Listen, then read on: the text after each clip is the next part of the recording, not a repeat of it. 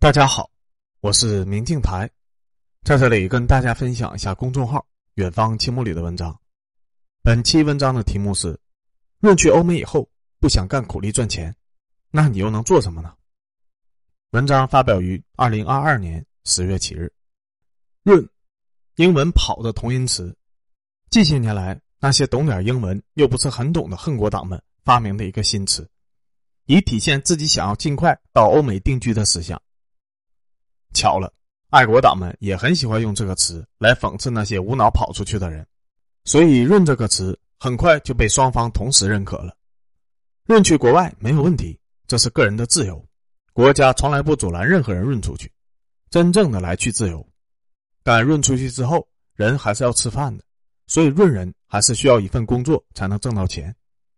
很多人没有想好自己能做什么工作就润出去了，然后就会悲剧。这些天，一个润人非常的火，因为他在推特上发布的信息非常的喜感，峰回路转。大家可以去网上找到原图，很容易就看到。七月二十二日，他带着万国牌手表，开着一辆奥迪车，用苹果手机在推特发帖，说自己厌倦了国内这温水煮青蛙的生活，要破釜沉舟的舍弃这些，投奔到外面自由世界了。七月二十三日，他的推文深刻体现了一个合格润人。所必须具备的思想素质。他说：“这块土地仅仅是出生地，不是自己的家。他要成为自由的世界公民，而不是道德沦丧的两脚羊。”九月十五日，处理好一切事情的他义无反顾的离开了中国，去了那个自由民主的文明社会。有人问他润去了哪里，得到的答复是欧洲，然后得到了其他润人的祝福。九月二十四日，他在欧洲找到了自己的第一份工作。开始准备挣欧元、花欧元了。九月二十六日，他发下誓言，不愿黑在欧洲，准备先办居留卡，以欧洲为跳板，再申请美国或者加拿大的签证。为了达到这一终极目标，他愿意努力工作，不怕辛苦。九月三十日，在餐厅后厨打杂的他换了一个工作间，看得出来，他还是不讨厌这份工作的，不然这种事情不至于发个推特。十月三日。他掏出了自己的中国护照，说自己看清楚了自由民主的世界，要回国了。嗯，什么情况啊？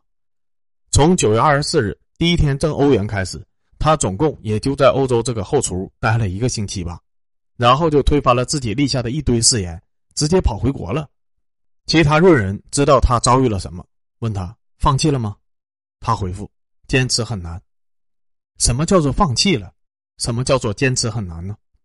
他后面发布的帖子给了我们答案。他说自己出国以后，一天干十二个小时的苦力，连吃饭都没有时间，自由民主和他半毛钱关系都没有。最后，他得出了一个结论：建议要润出去的朋友们，得自己有竞争力，技能和语言能力必须要有，别以为出了国就是天堂。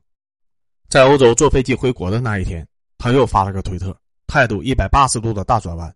忏悔了自己以前说过的所有话，简单的说，彻底改变了这个人的三观。仅仅只是在欧洲的餐厅后厨干了一周而已，然后他就麻利的抛弃了自己的信仰，逃离了那个自由民主的文明社会，回到了那个曾经被他反复唾骂的中国。哪怕是在瑞人的群体里面，能这么当墙头草、翻脸速度这么快的也没有几个，极具的喜感，所以他火了。我个人分析一下。他这个人态度变化这么快，最大的可能是因为他以前在中国的生活过得太滋润了，奥迪 A 六加上万国牌手表，再加苹果手机，典型的中产偏上的日子。去了欧洲，没日没夜的在厨房里面打杂干苦力，实在是受不了了。人人都知道，润出国的第一步就是洗盘子，所有润人都得先洗几年的盘子才能扎下根。他应该也是知道的，但不知道洗盘子居然这么的辛苦，所以。其他路人说：“你放弃了吗？”他回答说：“坚持很难。”实际上，他只坚持洗了一个星期的盘子。改革开放四十年来，中国成功留在了欧美的人，少说也有几十万吧。你随便去打听打听，这些人哪个没在欧美的餐馆洗过盘子？哪个不是先洗几年的盘子，才获得慢慢从底层的苦力向上爬的资格的？为什么几乎所有人都知道，想要留在欧美的第一步必须得刷盘子呢？关于在欧美刷盘子的传说遍布整个中文网络，并非欧美刻意的搞歧视，而是很多华人来了欧美，第一步确实只能干这个。不干这个，你想干什么呢？连英文都没有办法说流利，客户和老板说的话你都无法理解其中的潜台词，你倒是说说你能干什么？只有那些奇缺人手的、非常辛苦的服务业，才愿意接受这些连话都说不利落的人，而且还不能和顾客接触，因为这些人没有和顾客接触交流的能力。去见不到人的餐厅后厨打杂干苦力，就是那最优的选择。这行对人力的需求还特别的大，所以成为了润人最常见的第一份工作。其实，在后厨干厨师也行，工资能比打杂苦力高百分之五十。但奈何，几乎所有的润人都没有厨师技能，连烧菜都不会，只能打杂干苦力。就这，绝大多数的润人想要干后厨的苦力，还只能去中国人开的餐馆，欧美人开的西餐厅，他们进不去，因为语言不通，餐厅的老板很难和他们沟通。等这些人口语流利了很多，他们才有资格去麦当劳、肯德基等欧美人开的餐厅打工，获得和留学生一样的待遇。等再流利一点了，在当地认识了很多人。有了一点点的关系网，才能找到其他的门路，获得其他的工作。还记得几十年前村里人到大城市打工，都要先托关系找老乡介绍工作吗？因为他们去了大城市，两眼一抹黑，哪里招人他们都不知道。大概就是这种感觉吧。欧美需要工作很多，但润人能干的实在是太少了。在中国卖苦力，还可以去工地打工，搬砖，传说网上都是。但是去了欧美，几乎没有润人能够去工地的。最大的阻碍因素就是语言不通，欧美的建筑工地几乎没有中国人开的，全是欧美老板干。这些欧美的老板不可能招一个不会说话的中国人，而且工地上绝大多数的工作其实也是需要技能的，就算是压钢筋也是需要技能的。技能不难，老师傅手把手带你一段时间就会了。但是欧美的工头老板们可不会带这些连话都不会说的润人，而且工地确实很辛苦，比餐厅后厨辛苦多了。而且危险，润人自己也不感兴趣，所以很难出现润人到欧美搬砖的事情。沟通顺畅是保证生产力极为关键的因素。哪怕是在中国的福耀玻璃，到了美国开的工厂，因为中层管理都是美国人，所以招的工人也都是美国人。连中国老板开的工厂，只要中层管理是由本地说英语的人负责，那么招的普通工人就必然是只能说英语的本地人。绝不可能招会说中文的润人过去，能顺畅的沟通非常的重要，是一个人在一个社会能得以生存的最基础的条件，不然肯定永远是底层，因为你确实干不了什么。欧美很缺护工，但护工第一需要专业的技能，第二需要和本国人顺畅的语言沟通能力，其他按摩、足疗、美甲等服务业也很缺人，但这些同样需要一定的技能，而且和顾客沟通的能力。就算是送外卖，没有一口流利的英文，你都搞不定。所以，不去中餐厅的老板后厨打杂工干苦力，又能去哪儿呢？让你干其他的工作，你有那能力吗？如果无法理解这一现实的背景，可以换位思考：如果一个印度人、越南人、非洲人、拉美人特别想润来中国，但是中国话都说不利索，即便中国不排斥他，他又能做什么呢？你觉得哪个老板会招这种人呢？那些好的、体面的、工资高的工作，你觉得有可能轮得到他们吗？即便招人的老板不考虑任何的社会责任感，纯粹只是为了钱，也很难招这种人，因为沟通交流存在着巨大的障碍，没有办法工作。假定完全不排斥的情况下，那些亚非拉穷国的人来中国找工作会有多困难？中国人去欧美找工作就会有多困难？先具备语言和技能，润过去才不会那么苦。这句话一点都没有说错，其实这是一个常识，粗浅到不能再粗浅的常识。不知道这个润人为什么非要跑到欧美洗一个星期的盘子才醒悟过来，直接跑到欧美想润下来是很难很难的，需要长时间的吃苦和低薪，过最底层最底层的生活，几乎是过半辈子，然后非常幸运的那批人才有可能过上中产的生活。先留学，精通欧美的语言，熟悉当地，然后工作才是正途。但能走这条路的人非常少。二零一八年，中国留学生美国就业白皮书称，百分之九十的中国留学生不具备在美工作的能力，而在能留美工作的百分之十里面，能找到好工作的又只有一成，也就是说，只有百分之一的中国留学生能在美国找到好工作。为什么呢？是不是太夸张了？一点都不夸张，因为美国本国的大学生都早已经发生过剩的情况了。美国版的知乎上有一个很热门的问题，说美国有太多的大学生毕业，找不到需要大学生学位的工作了。大学生毕业过剩是怎么样发生的？其中点赞最高的一个答案显示了美国官方公布的一组数据：美国去年劳工部统计，失业率是百分之四，同时最近的大学毕业生中有一半失业。百分之二十五最低工资的工作由大学毕业生担任。最近的大学毕业生中有百分之五十一的人年薪只有三万五千美元或者是更少。在美国总体失业率很低的情况下，美国大学生的失业率出奇的高，有一半的美国大学生失业。整个美国百分之二十五的最低工资工作由大学毕业生来做，即便找到工作，超过一半的大学毕业生年薪也只有三点五万美元。这说明美国缺的是苦力，而不是白领。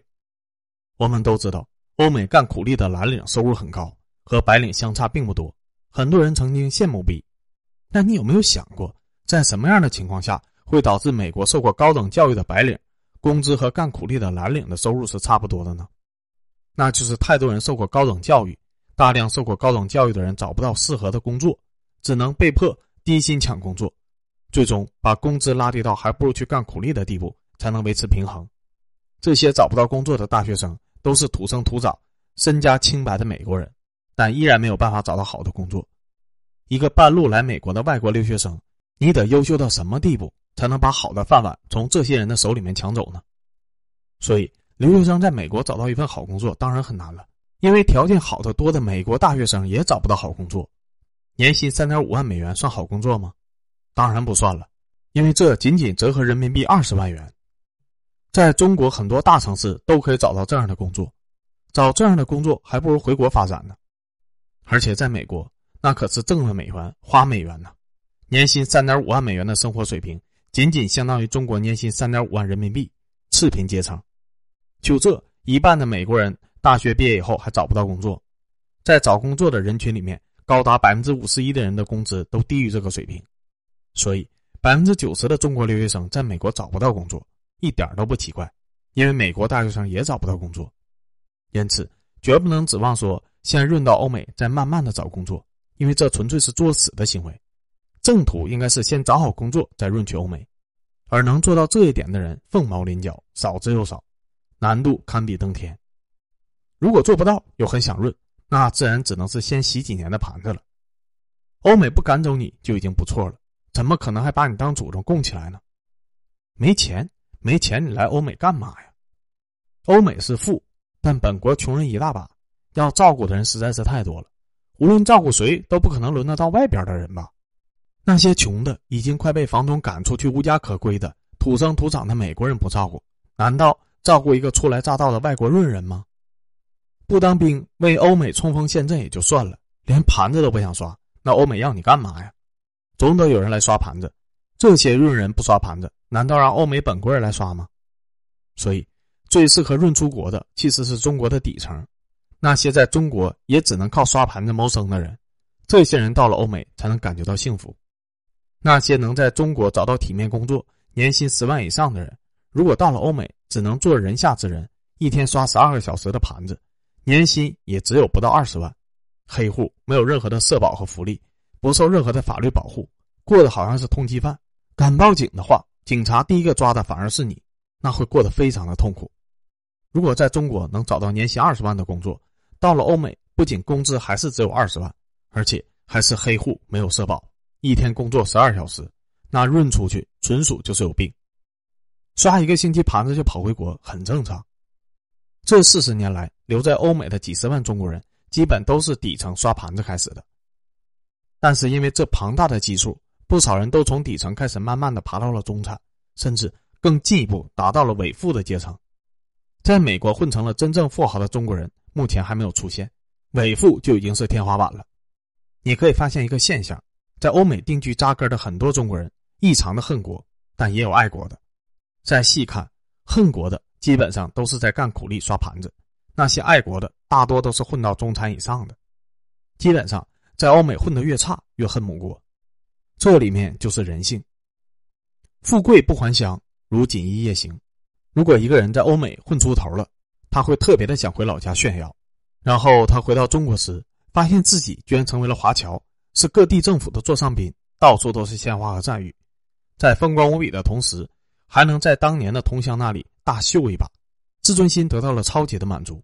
因此，混出头的华人特别爱回国，把自己穿的锦衣在太阳底下好好的秀一秀，顺便给老家投个资什么的，既能赚钱又有面子，何乐而不为呢？在中国被人到处夸，又投了资。这样的华人很难不爱中国，而那些在外国落魄潦倒的人，出于自尊心的保护，恨不能所有的故交都不再见了。已经洗盘着干苦力，在欧美待了十几年了，再也回不去。即使回来了，也不是华侨的待遇，因为没有钱投资。这样的人自然疯狂的恨中国，恨中国为什么发展的那么好，恨中国为什么还不赶紧崩溃。中国过得越好，他们就越像一个笑话，所以恨国。这就是人性。也是屁股决定脑袋，大部分人异地而处都会产生这样的心态，而这些人的数量之多，也足以说明绝大多数的润人到了欧美以后，长期待在底层干苦力，没有爬到中产的能力。如果中国照顾他们的情绪，天天夸他们，给他们足够的自尊心的话，那他们也许会骂中国骂的少一点。但中国为什么要照顾他们的情绪呢？到了欧美十几年了，天天给别人洗盘子、修指甲、干苦力。还一天到晚的盼望着中国完蛋，照顾他们的情绪干嘛呢？这些人真的是一点统战价值都没有，甚至中国都不愿意他们回来和本国底层人民抢饭碗。我们连洗盘子都不愿意要他们，把洗盘子的工作给那些中国底层谋生多好呀！至少将来要是出了事情，这些人和国家还是一条心的。比如这种人，刚接到朋友电话，澳洲做个核酸出个报告要一百四十五刀。合人民币七百多，摆明了中领馆为了限制外籍华人回国设置障碍了吗？还要骂骂咧咧的。做一个核酸要一百四十五美元，那又怎么样呢？这钱是澳大利亚收的，又不是中国收的。而且就算要这个钱又怎么样呢？也就上千人民币吧，连这个钱都出不起吗？这钱都没有，那你还回国干嘛呀？还外籍华人？我们尊重的不是外籍华人，是有钱的。混到中产以上，有能力投资中国的外籍华人，请端正自己的态度，认清自己的地位。一个澳洲国籍的底层的苦力，那不就是只是个苦力吗？如果你觉得一百四十五元的核酸报告就已经是设置障碍了，那这就是故意卡你的障碍。连这个钱都交不起，你也就别回国了，继续在澳洲干苦力赚点钱多好呀！也是为了你自己的生活保障，免得交了一百四十五刀的核酸钱之后。连下个月车库的房租都付不起了。